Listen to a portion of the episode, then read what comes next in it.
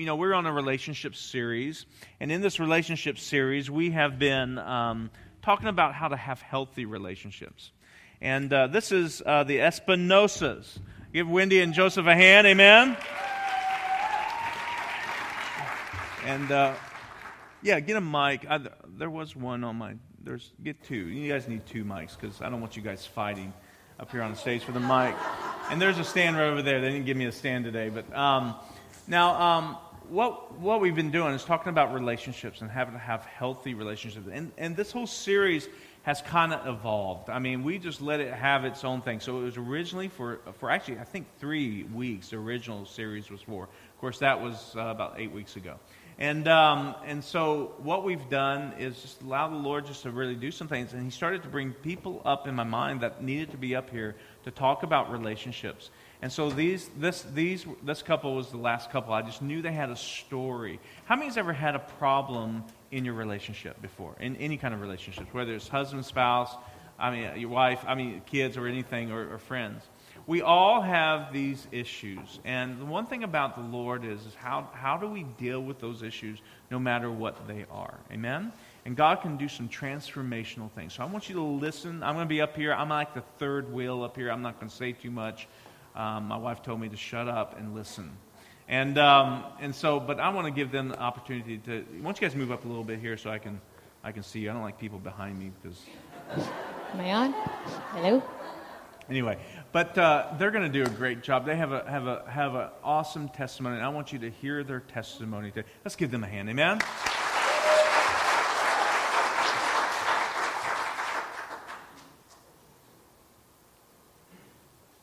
Okay, that's the wrong button.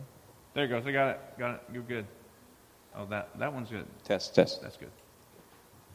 Well, first of all, I'd like to thank uh, Pastor Sean and Lisa for uh, the opportunity that they've given us to uh, come up here and She share likes our, that one. share our story with you. Oh, Um, and again, I'm Joseph, and this is my wife Wendy, and we do have six children. We've been married 26 years. Um, and I believe we have some pictures of our family, of our children. That was uh, my wife and I in Greece, and then you can see um, our family and our little granddaughters, um, and the granddaughters again, and Miranda. She's in college in Springfield. We had to do And one by our- herself because she's missed from so many pictures. Oh, and that's uh, baby Kaden. That's our granddaughter, one of our granddaughters, and she's uh, she's truly a gift. She's she's just joy all the time. And again, as you can see, our family's quite large. I didn't come from a big family. It was just my mom and my older brother and myself, and um, I've changed that. That's Livy. That's that- our second granddaughter.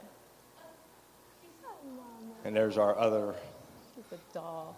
And there's our uh, baby babies, our fur Those are his babies, really babies. The top big one there is his favorite by far. That's Maximus, and he's uh, he never talks back. He's just wants to hug you, wants to love on you, and uh, lets you His do favorite, whatever. right, to boys? And the other the other little one is Melania, and she's a terror. Uh, she's nonstop all the time. All right, I think we're good with pictures.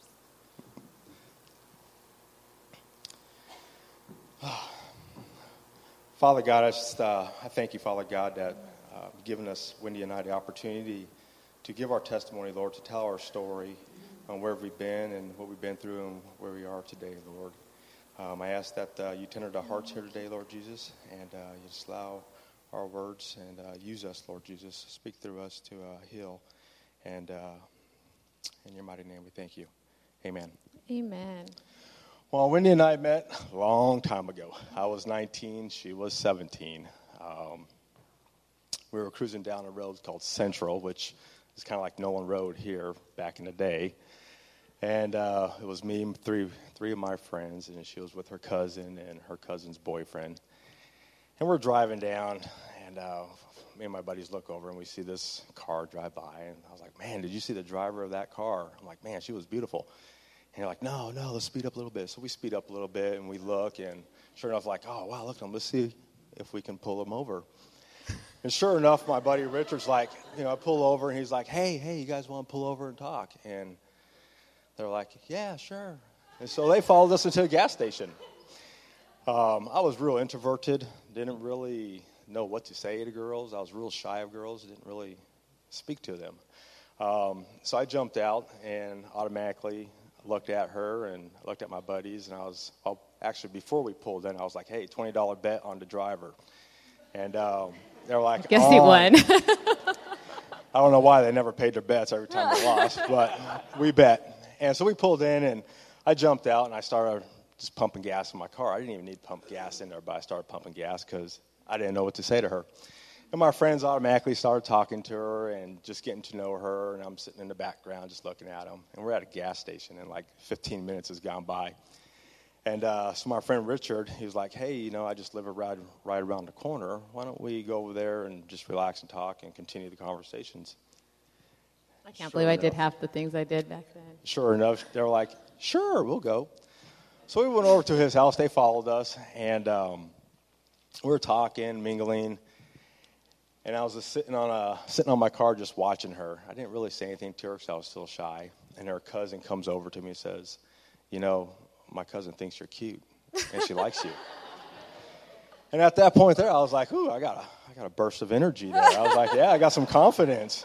So I started talking to her, and sure enough, you know, the night flew by quick, and it was time for us all to go home. And as they were getting in their, as they were trying to get in their car, they couldn't because I locked the keys in the car. she locked the keys in her car. It's funny how God's hands always in something, you know. Um, and just so happened that my mom lived 40 minutes away in Gilbert, Arizona, and she had a Slim Jim in the back of her car. Why? I don't know. But I was like, you know, my mom lives 40 minutes away, and uh, she has a Slim Jim, and we can get your keys out for you. I'll be back.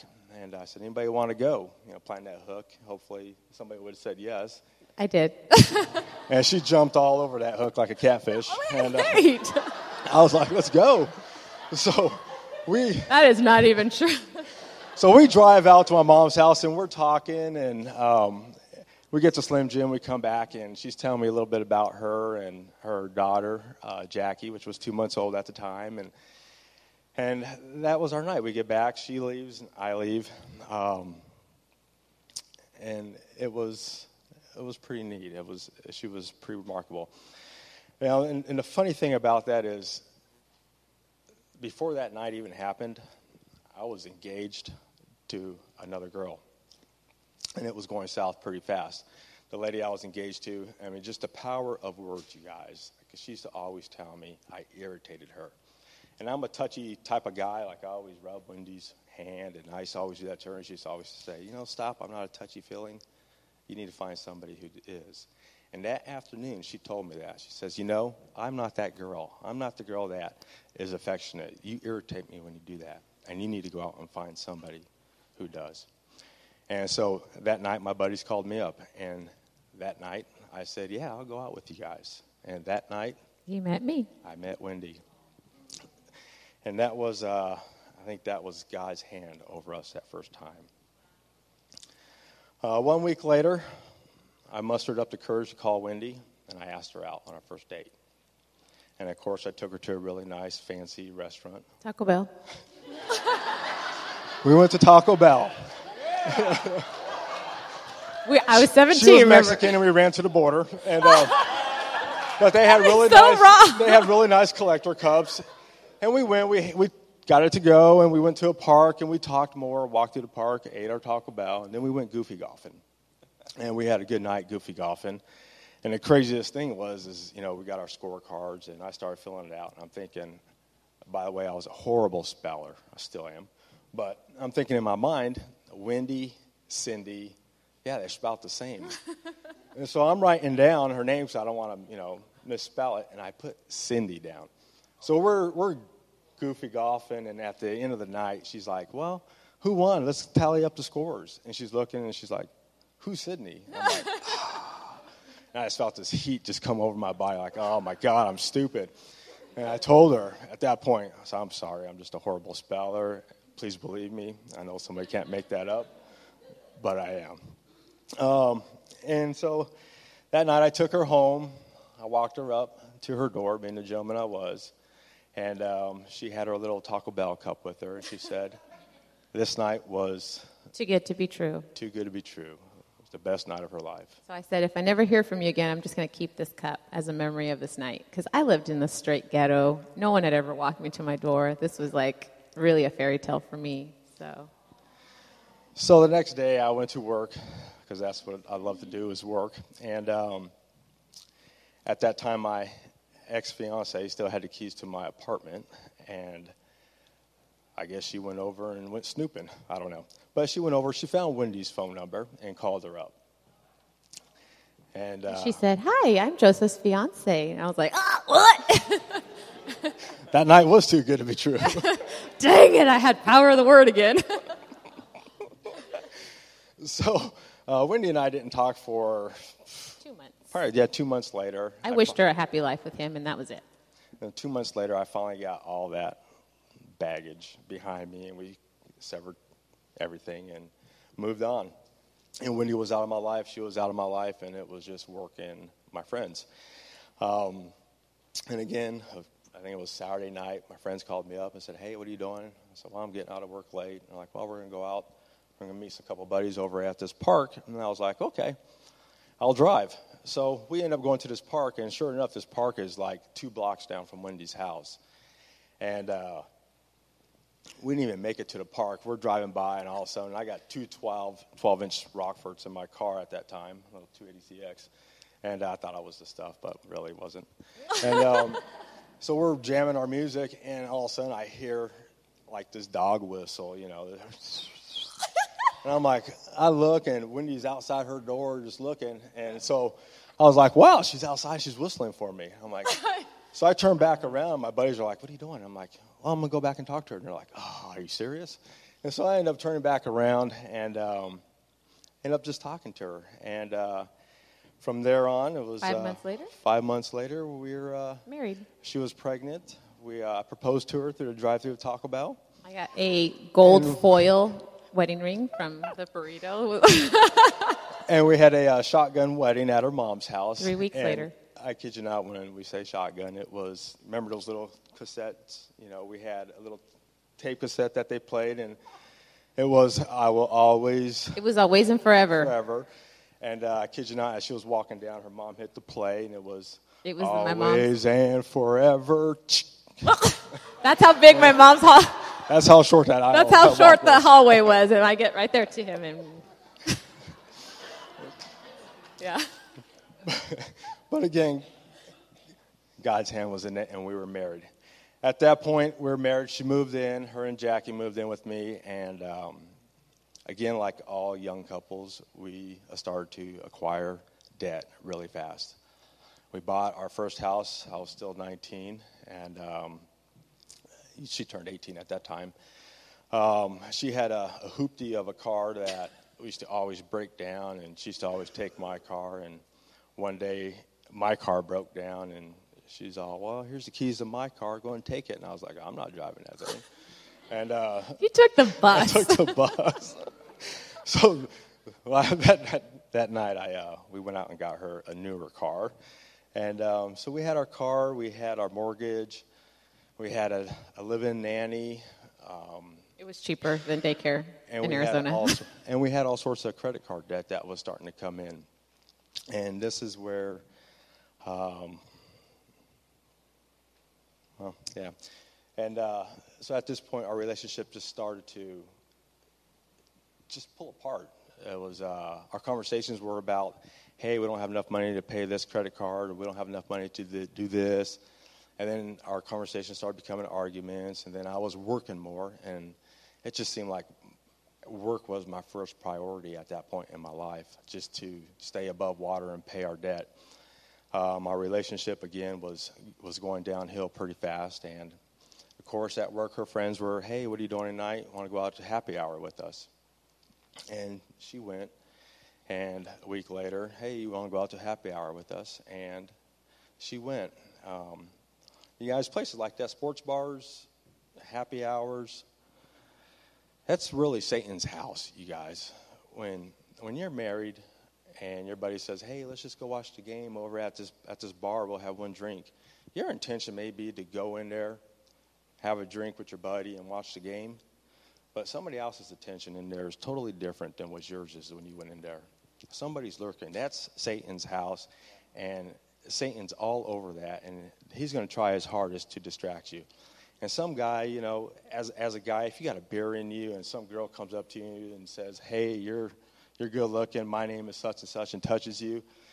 I mean, I think as a guy, you just you know you your ears perk up because you like attention. Women like attention. Guys like attention. We all seek attention, and your intentions may not be may be good at that point, and you just kind of brush them off. But the second time you go in there, the third time you go back, it becomes a habit, and the next thing you know, those intentions start to change from somebody else. Yeah, and that's where Satan really had And- a trap set. That's exactly. And uh, in uh, When Heaven Invades Earth, a book by Bill Johnson, he, sta- he states it really. I love how he talks about the one act of compromise in the Garden of Eden. When um, Satan entered the Garden of Eden, he didn't have any dominion there. Um, dominion empowers. And so he had to get Adam and Eve, in order to take possession and get them in agreement to get that power, he had to get them to agree with him in opposition against God. And, and he did just that when he suggested them eating the forbidden fruit. We have been given the keys, we have been given the dominion over earth. And the only time Satan has power over us is when we come into agreement with him. And that's what I did when I was going to those happy hours and going with my friends. And I honestly didn't see anything wrong with it because I was just having a good time with girlfriends. But see, Satan and the demonic forces he had lurking definitely had a trap set, and they knew what was going to happen way before I did. We weren't saved at this time, so I, I didn't hear from the Holy Spirit. Didn't um, we just we didn't recognize those things? I do now. And uh, Romans six sixteen says, "Don't you know that whenever you offer yourselves to someone as obedient slaves, you become you are the slaves of that one whom you obey, whether you're slaves to sin, which leads to death." Or to obedience, which leads to righteousness. You are the slaves to the ones you obey. And, and how, how true is that? I, mean, I was a slave to my work, and uh, the death was to my marriage at that time.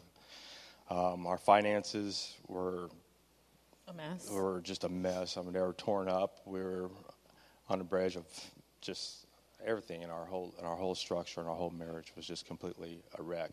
Satan had his hand over it all at that time. And you still buried yourself where? Where was your comfort zone then? My comfort zone was in my work. Yeah. Work was first priority in my life. My wife and my family was uh, was second at that time. You guys.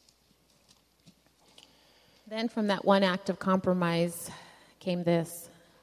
But Jesus went to the Mount of Olives. At dawn, he appeared again in the temple courts, where all the people gathered around him, and he sat down to teach them. The teachers of the law and the Pharisees brought in a woman caught in adultery.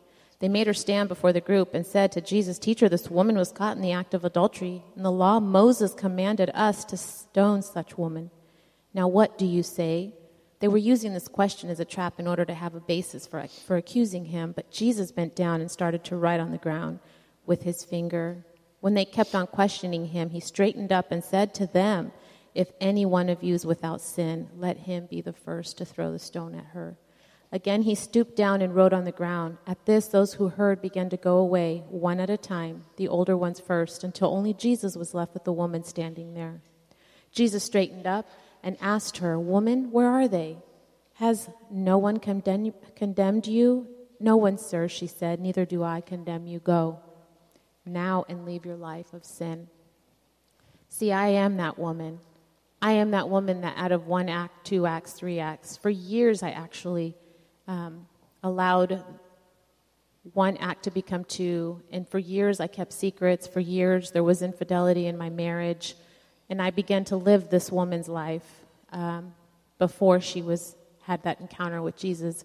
And it wasn't until one night when I had done this one too many times, and I literally felt like God was like, enough is enough. I felt God say, stop it. And I got to a place where I was so, I so hated who I was, and I never wanted to hurt my husband or my children, but that's where I was. And the reality was, I found myself in a very dark place. And I knew, like, I was more desperate at that point in my life to be done with who I was than anything. I was so desperate for Jesus. I did want to end my life. I did have a plan. All of that in one day was became my reality. And then my husband. Power of forgiveness, you guys. It's, it's, it's funny how uh, God can uh, touch our hearts in times of crisis. I remember when I found out, um, and I ended up going out to the, my garage. I have no idea why I went out to the garage. His kids were at school, and when he wasn't there, and I had the whole house to myself. But I ended up going to the garage anyways. And I'm laying on the floor, and I'm sitting there crying out. And my heart was so broken, um, and just just sitting there just crying and asking God why. I've always been faithful to my wife. I've always been faithful to my kids. I've worked hard. I provide. Why? And um, at that point, I had three decisions I asked three decisions that I can make. And uh, first one was to pack my stuff up and move out, risk the chance of not seeing my children anymore because the battle would have been horrible. Um, second option was to uh, to kill myself, just take myself out of it and not worry about it. Um, felt like a failure. And uh, as I'm sitting there, um, I'm asking God, and uh, He's showing me have I really been a good husband to my wife? Have I really been a good father to my children? Are my priorities right with Him? There were so many times Wendy would come up to me and say, Hey, you got a minute? We got to talk. Or, and I used to always tell her, Yeah, can we take care of it when I get home after work? I'd get home and I'd go to sleep she would always tell me there's an issue going on. There's red flags all over the place. And I chose to ignore them. So I thought if I just go to work and I provide, they'll go away. And it doesn't go away. I can tell my wife every day I love her. But if I don't act on that and I don't show her that I love her, I just words, it really doesn't have a whole lot there. And uh, that's what God showed me the day I was laying down um, in my garage. And He told me to forgive her. And so from that day on, I, uh, I forgave my wife of what, she's, what she did to, to me. And forgiving doesn't necessarily mean forgetting, because I forgave her, but months later it was super tough. I mean, Satan just takes you and he'll plant one little seed in your head. It's happening again, and and you start to pick it up and you start to run with it. And you're like, wow, okay, I need to go check her phone. I need to go check this. And thank God, thank God, Wendy said, you know what? Here's the passwords to my Facebook.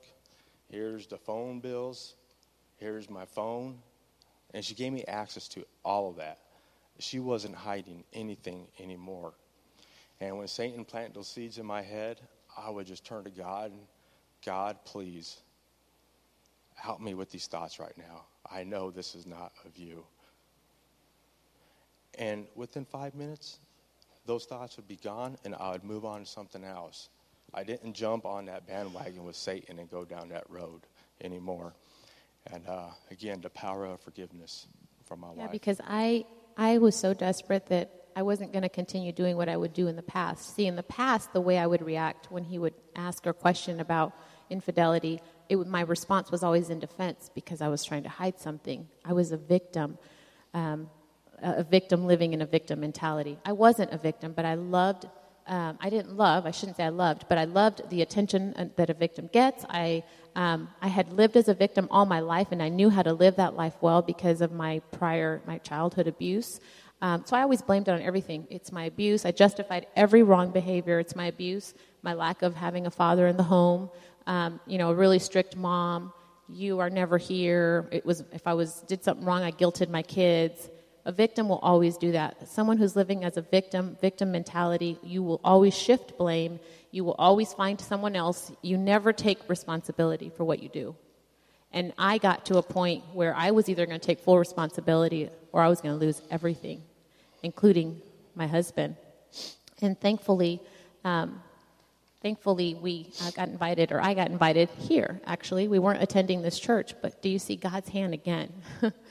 um, I got invited here by a dear friend for a Father's Heart conference, and I had no idea what this was all about. I'd never really heard about Father's Heart, Father's Love, none of this. But um, I was asked to come. They, Melissa knew I was a prayer.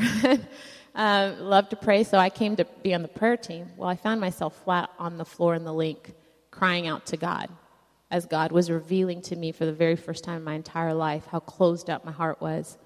See, because of the pain of my youth and because of all the lies I believed and all the labels I put on myself and all the things that Satan spoke over me as a child, I made vows that I would never be hurt again, that I would never allow anybody to do what happened to me as a child. I did all these things not knowing that I was actually making these soul ties and creating these soul ties in my life. So no one, honestly, was ever really able to know Wendy because I, I was very shallow in my relationships. I could never really receive the love of my husband. I would actually tell people, oh, he just loves me more than I do. Like, that's just how it is. I really believed that to be true in my marriage. It was. Sorry. Then one night, then one night, we encountered the mighty king, and we went to a cabin, and we were here in this cabin in Branson. Um, my friend Melissa uh, and her husband Chris, Charlotte and James Johnson, and myself and Joseph. Um, oh, I'm sorry, Charlotte came the weekend before. It was actually um, Kelly and Bob Parr, our sweet mama and um, spiritual mama and our spiritual dad.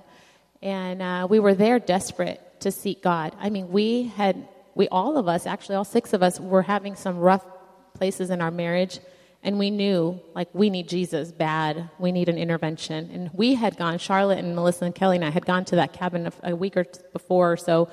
And we went crying out to god. We locked ourselves in this cabin. And we knew we got to get our husbands back because something miraculous happened that weekend. So we took them back. Didn't really give them much of an option.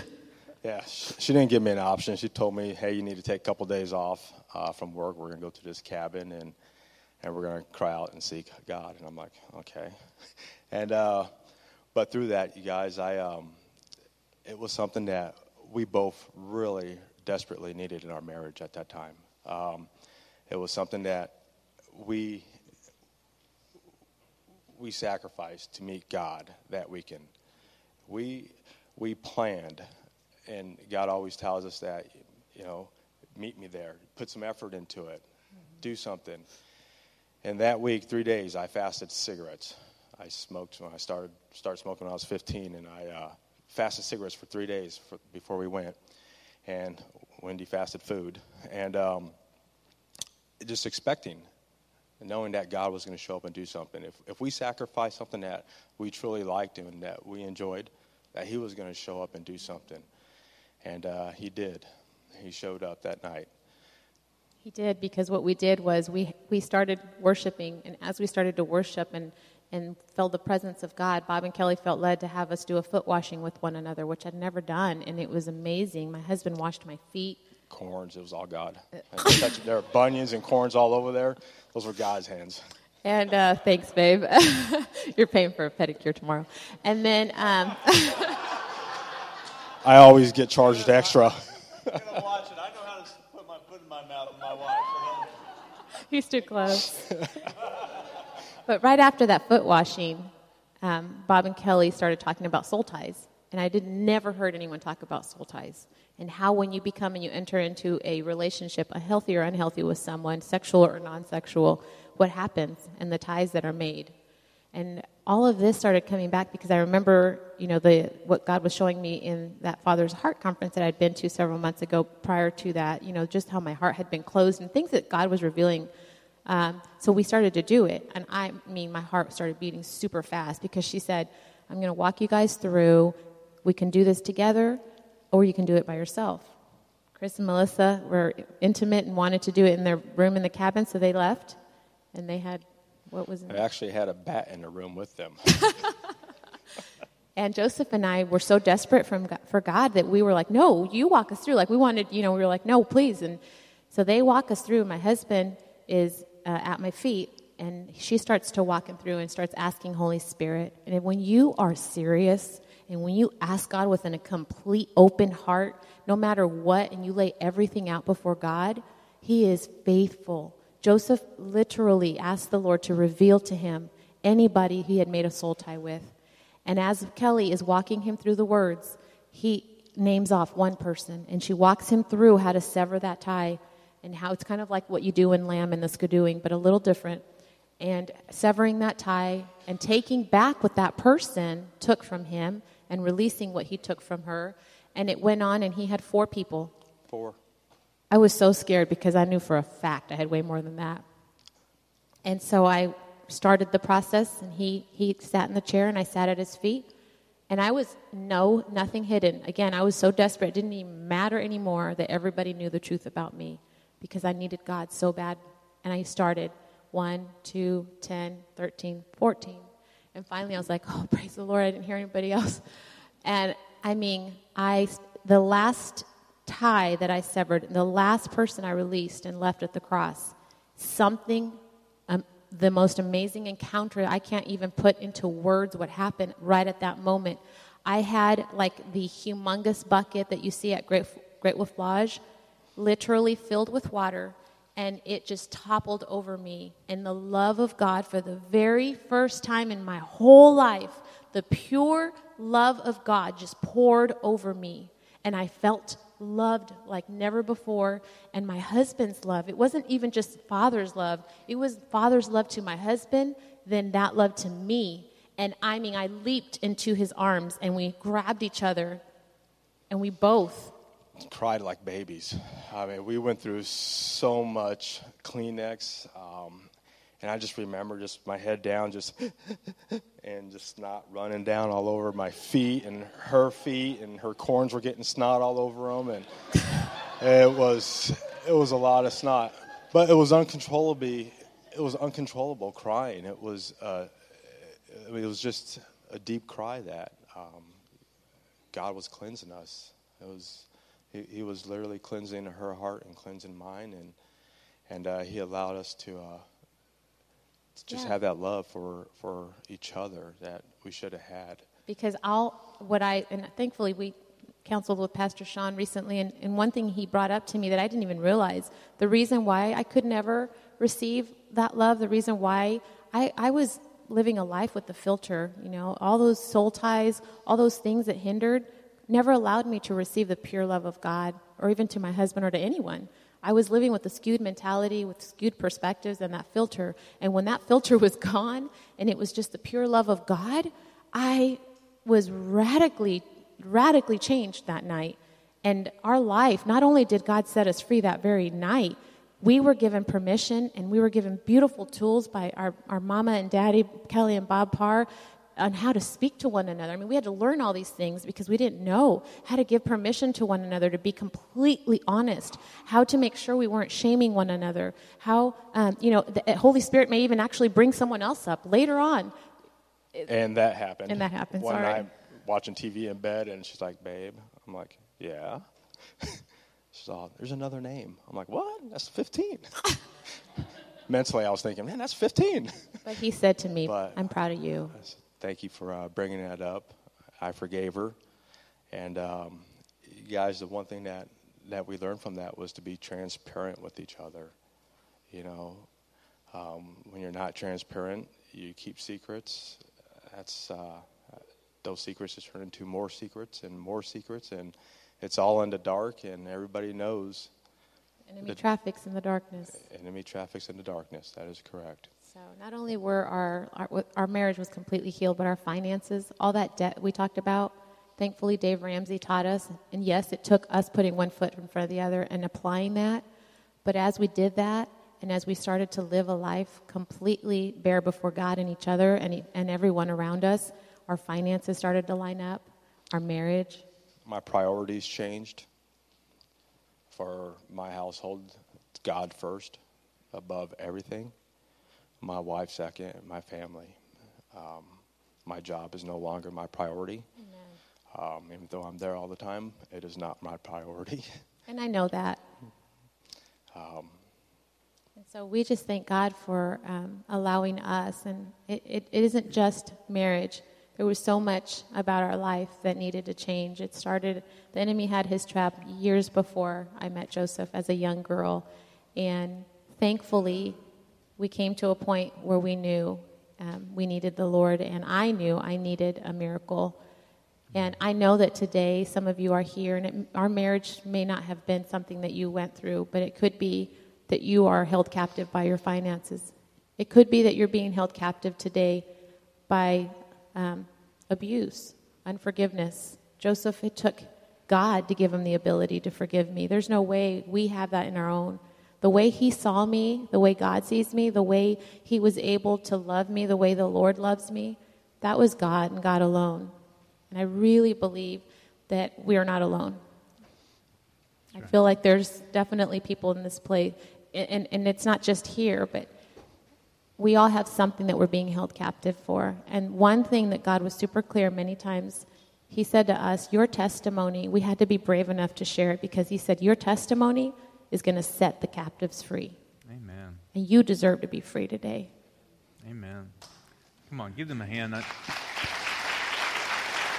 you know, um, they, uh, you know, they, they just have a great testimony. I, I, I think some of the things that were coming into my heart as that was happening, as they were just kind of unveiling everything that was going on, is that God can restore what was what He's always intended in your life through finances, through relationships, no matter what. But I think I think Wendy and I think both of you guys said this that they took the steps to do that. They they made those steps, and some of those steps today may just be you just need some prayer.